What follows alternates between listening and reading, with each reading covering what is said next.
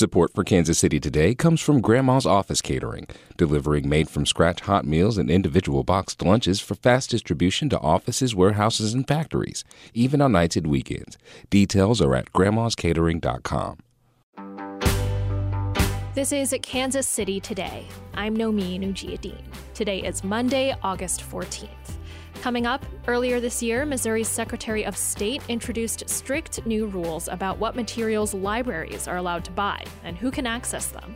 We'll hear how that's affected libraries and their users over the past two months. But first, some headlines. For every 860 people of color in Kansas City, there's only one therapist of color. KCUR's Lawrence Brooks IV reports on a new study of unequal access to professional mental health care. The demand for support from therapists of color is rooted in their ability to provide shared cultural experience and understanding, say the report's authors from counselingpsychology.org. For every 433 white people in Kansas City, there is one white therapist. That's about double the ratio for most people of color here. Black and Hispanic Kansas Cityans fared the worst overall. Asian communities fared somewhat better. Native Americans had the best population to therapist ratio in Kansas City, with one therapist for every 98 individuals. Recent storms have alleviated drought in parts of Missouri, but KCUR's Eva Tesfaye reports the Kansas City metro is still dry. Most of the metro region is in moderate drought, while some parts are still in severe drought. However, the rain did ease conditions for much of northern, northeastern, and central Missouri.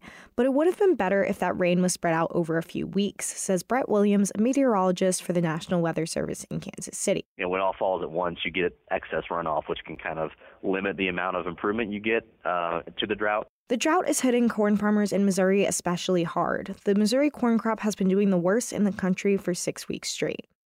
The University of Kansas has launched an initiative to address a critical shortage of nurses in the state. Rose Conlon of the Kansas News Service reports it comes as Kansas hospitals see their highest nurse vacancy rates in decades. The new Kansas Nursing Workforce Center will expand partnerships with community colleges to encourage more people to enter the field. Director Amy Garcia says the center will also work with employers to try to reduce the number of nurses who quit. Roughly 75% of nurses report burnout. There's much that can be done to figure out how to set up a work environment that supports nurses at different phases of their career. She says shoring up the state's nursing workforce is particularly vital to keep rural hospitals open. By 2026, Kansas will need an additional 18,000 nurses, 28,000 nursing assistants, and 6,000 home health aides, according to the state labor department. We'll be back after this.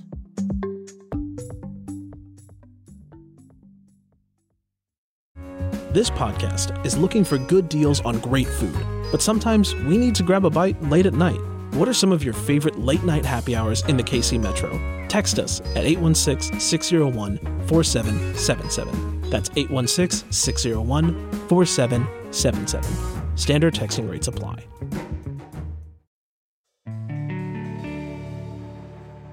In May, Missouri Secretary of State Jay Ashcroft's new rules for libraries went into effect. They require libraries to publish written policies describing how they consider age when selecting materials, letting parents decide what materials their children can access, and letting parents challenge whether materials and displays are age appropriate.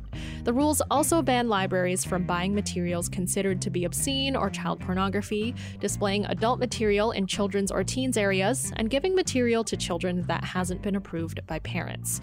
They require libraries to designate which events are appropriate for different age groups. Libraries must follow these rules or risk losing state funding. Kimberly Muller is the president elect of the Missouri Library Association. She told Emily Woodbury of St. Louis Public Radio how the new rules are changing the way that librarians do their jobs and the access that library patrons have to books. You said that it's six things that are are part of this new rule.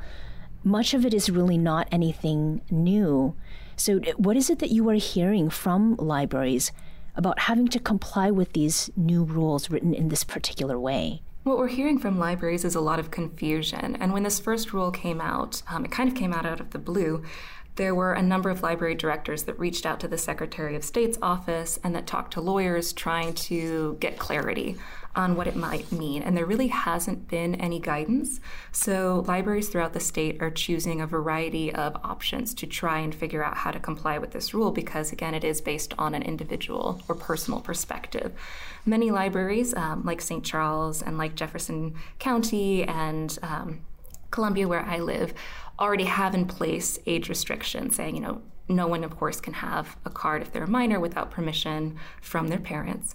But now that's being much more explicitly stated. So some of the language involves things like saying and granting permissions, legal guardians acknowledge that all materials of the library will be available to the minor. And this explicit terminology or this explicit language now is being um, something that's a part of signing to say, yes, my child can have a library card. Mm-hmm. Certain counties have decided, okay, this is an opt out situation. We're not going to revoke the library cards for children. We're just going to say, you know, this new language is there. We're sending out a message. And if parents want to opt out, they can say, you know what, I don't want my child to have a card anymore, so I'm going to opt out, and their card is no longer valid. Other districts are deciding to expire all cards for minors, so anyone under the age of 18, and say no parents actually need to come in and sign new permissions just to make sure we have on record that every individual parent is agreeing to this. Now, the library has or will write a publicly accessible policy allowing the parents or guardians of minors to challenge the age appropriateness of any library event or material. That's also um, part of what is going on right now. Is there a precedent, any precedent for a rule like this, you know, that allows the public to dictate and possibly change the way a library organizes its catalog, Kimberly? Of course. Actually, libraries have consistently had challenge and reconsideration policies throughout their history. We want feedback from our patrons. We are a community and a public service, and we want to have that input from our community, both the positive feedback, because we love positive feedback, but also the challenges and the reconsideration and the criticism, because that's how we grow. And so every library that I've ever known has a challenge or a reconsideration policy. The only difference that I've seen in this past year is an adaptation of those policies to say, in order to challenge a material, the challenge must come from someone living or that owns property in the district or in the county. We've oh. seen ah.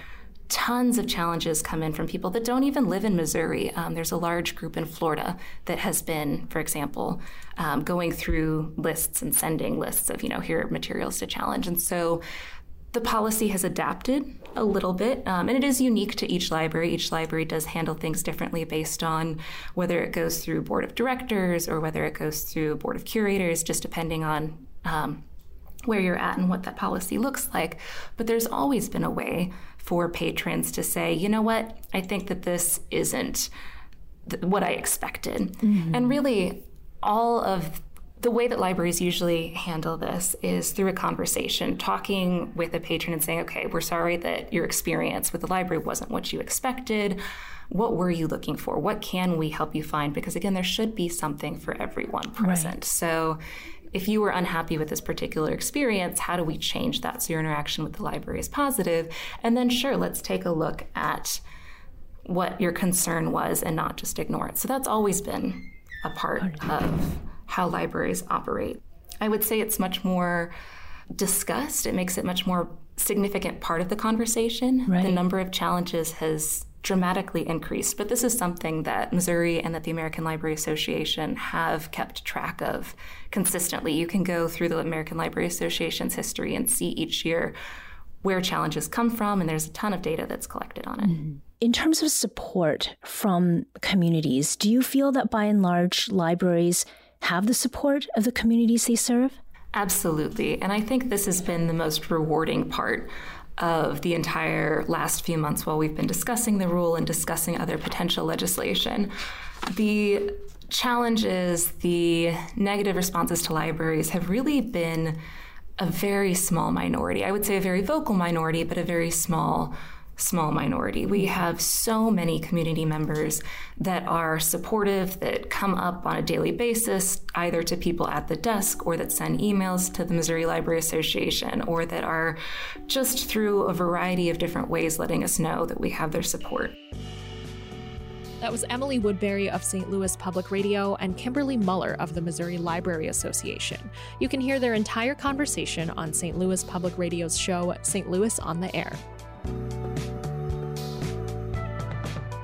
This is Kansas City Today. I'm Nomin Ujiyediin. This podcast is produced by Gabriella Lacey, Byron Love, and KCUR Studios. It's edited by Lisa Rodriguez, Gabe Rosenberg, and Laura Ziegler. For more local news from Kansas City's NPR station, visit kcur.org. If you like our show, please leave us a review on your favorite podcast app. It's really helpful for spreading the word about the podcast. Thanks for listening, and I'll see you tomorrow.